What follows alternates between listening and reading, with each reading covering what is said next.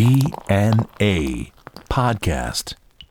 今回の DNA ロックの殿堂ポッドキャストは10月19日に東京お台場ジョイポリスで開催された公開収録の模様をお送りいたします。今回お送りするのは前半です。えーそれでは出演者を、えーお呼びしたいと思います JRKB のエルザーザ・冠の冠哲也魔女っ子もみ。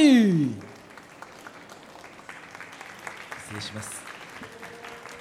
そして老害球一ちゃん。はいお座りください。そしてこの俺マスコのおずみでお送りいたします。よろしく。お願いします。よろしくお願いします。もうね何しろあのポッドキャストなんでねゆるくいきますけどもね、えーここからの、えートークテーマはねこれ前編後編に分けて2部に分けて撮りますけどね、えーこれすごいよ。まさかこんな格好してるね。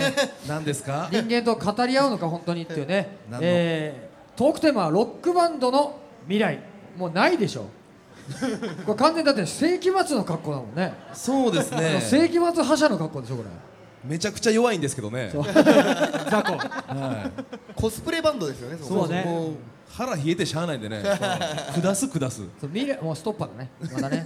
これねでなかなか重たいテーマですね。そう重たいテーマなんだよね、でこれまあバンドとしてでも個人としてでももう構わないんでちょっとまあ忌憚なき意見をね、はいはい。えー言っていこうじゃないかっていう話なんでまああのー今ね、まあ、我々バンドですけどももうやってますけどそれぞれ音楽ねまみちゃんはねやってないですけど。あのーもう CD がなかなか売れないと、そんな時代ですそう。ねこれ誰のせいか。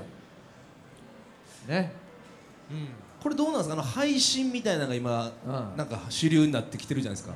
それはそれで売れてるんですか？それも売れてるそれもね売れるやつはねもう昔からそうだけど売れるやつは何やっても売れるのですよね。そう。結局そうなんですよね。そう。まあこれ今これ悲願で終わりっていうねことに なりそうな状況だから。いやいやでも皆さん売れてますからね。いやこれねはい。でもさ売れてた時期あるんじゃない？CD めっちゃ。やっぱだからあれじゃないのかな。その物欲っていうか、そういうものがあんま興味がなくなってきたっていうだから若くなればなるほどっていうのは話は聞きますけどね。やっぱ、まあ俺ら世代の話になっちゃいますけど、やっぱねやっぱり CD を買って開けて見るのがすごい好きだった。まあ今はもうこのこれだけあればね何曲も入れられるし、だからまあ便利になった分ちょっとすごく不便かなっていう、俺ら的にはって思うけどだから、まあ、実際だからミュージシャンとしてできることはもちろんその CD の音源っていうのは、だからそのいろんなところでは知ってる人は聞いてると思うんですよ、でもやっぱそうなるとやっぱりやっぱライブですよね、ライブをやっぱいいライブやんないとそうだね。やっぱそういう、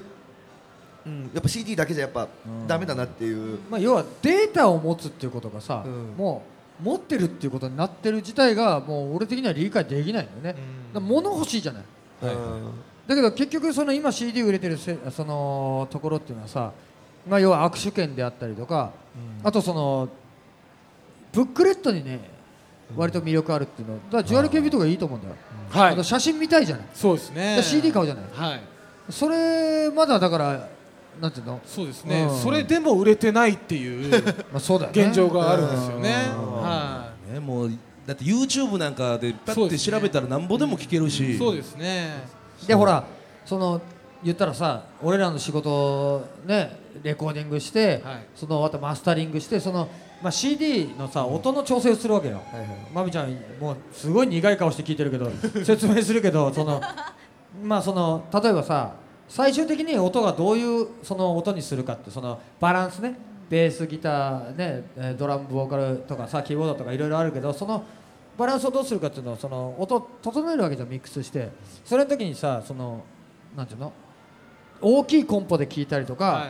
小さいラジカセで聞いたりとか、はい。それでそのチェックね。チェックするわけじゃない、はい。だって今みんなイヤホンで聞いてんじゃん。そうだね。あの作業超無駄なんだよね。うんだからさその、さっきのその流れの話になってその CD が売れないって話だったらだからもうもうぶっちゃけ思うけど世の中で1枚 CD あればもうどうにかなるじゃんってことですよ。ね。で要は誰かがそれを1枚持ってて、それでパソコンでそどっかで流したらばもうそれはもう取り合いになってまあ俺よく言うんだけどまあ万引きされてるようなもんだよってやっぱその違法,、まあ違ね。違法のダウさン、ロードっていうのね。うん、なんかそういう感じは、まあでもねそれねいたちごっこなんだよね。やっぱ実際だから俺らの時の時代ってねやっぱそのレコ今はまあ CD だけど CD だってもうちょっとダウンロードってあるけど時代はレコードレンタルっていうそうだね。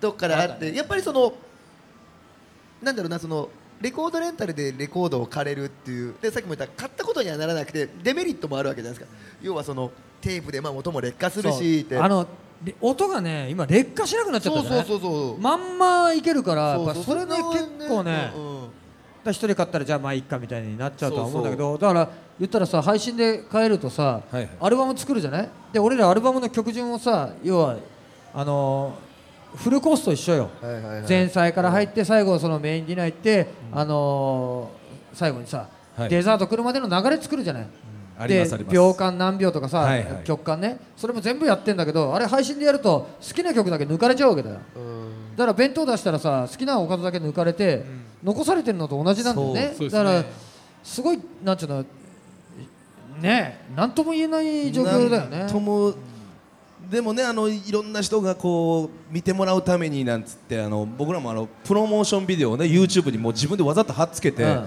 それで何万人も見てくれるんですけど、普通に CD だけやったら何万人も買ってく見てくれたりもしないんでそれはそれで良いとこもあったりとかでねちょっと難しいところなんですね。いいとこもあるんですよいいとこも手軽音楽がより近くにねうん。なったっていう意味ではやっぱりでも多分ジョブズさんのせいですよね。そうだね。うん。ジョブズさんが。ジョブヤンのね。だからジョブヤンがジョブヤンあれがジョブヤンだ。そうだねだからすごい便利なんだけど。そうなんですよ。もう不不便利。だから不自由。べべ自由なんだそういうところ便利だけど不自由だね。そうだね。逆にだ言ってもさそのまあ要はレコード会社っていうのがさメーカーっていうのはさそのレコードを売る仕事いわゆる CD を売る仕事だったわけじゃない？それ CD 売れなくなっちゃったらさやっぱ金もかけれなくなっちゃうわけじゃそうなんですだから要はそのね配車とかもそうだピザとかもそうだけどその自分らでやった方が採算合うみたいなさことにもなってきちゃってるわけじゃない？だからそれさなんかあのまあ単単純な言い方するけどさ、まあ、魚屋さんでもいいし、肉屋でも焼肉屋でもいいわ、そうなった時にやっぱほら要は仲買い真ん中の人がいらなくて、直で自分たちでそのなんつうの牧場とで自分たちで育ててそれで直でやった方が要はよ横に持っていかれないっていう、まあ、それがまあそのし仕事はミュージシャンがやることではないとは思うんだけど、でもさっきも言った DIY っていうもので自分たちが何でもやってそういうできるっていうのはそのインディーのやり方だったんですよね。だからそういう作り方もやっぱあったと思うし。だからまあ、まあ、バンドも最近すぐ出てはすごい押す押す押すし、だからその、まあ、みんながみんなその死活問題になってしまう。例えばレコード会社の人もレコードを売らなきゃいけないからやっぱやらせるやらせるっていう感じになっちゃうわけよね。やっぱその CD をいつまで作ってこいってなってしまうとそこのビジネスのね距離感っつうのも、まあ、みんなの意見ねあ分かるんだけどでもまあかっこいい言い方してしまうと芸術家だったらアーティストだったらやっぱ時間に追われないで自分の一番ベストの状態で出したいっつうのはあるだろうね。本来の姿かなっていうのはあるので。あとそういう、いわゆるその売り上げを伸ばすために、そんなまあちょっとしたやらされてる感っていうかさそうそうそう。無茶させられてるっていうのはあるよね。これ自分でやってるこの姿を見ろっていうことだよね。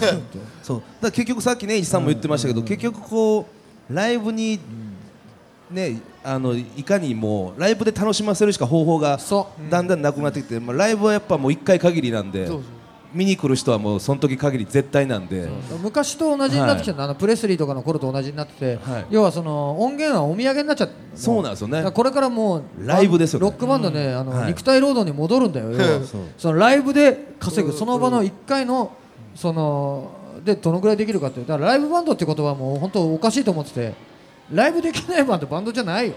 そうですよね、でもやっぱそのライブで結構やっぱその本質が出るんじゃないですか。やっぱその底力っていうか。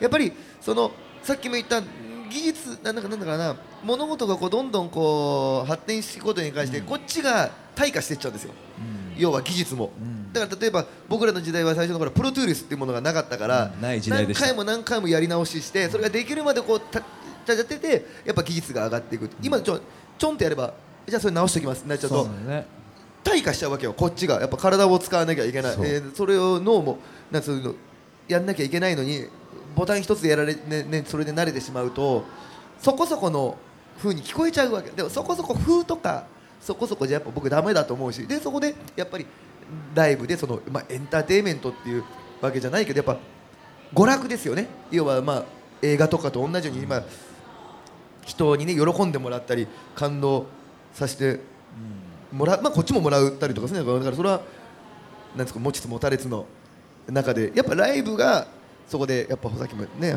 元の話に戻っちゃうけどそこが生き残るなんていうのかなななんかこのこの言い方もどうかわかんないですけど、本物だけが残れるんじゃないかという感じも、うん、だってそこら辺はもうどんどん叩き上げていきたいなっていう思いますけどねこれからもね。というわけで、えー続きは後半といきなりですけどね、えーそろそろ時間みたいなんでね、えー、JFNDNA ロックの伝道ポッドキャストこの続きは後編をお聞きください、えーそれではマスコ直澄とエルザと冠といっちゃんとま、魔女こまみです。それでは後編で会いましょう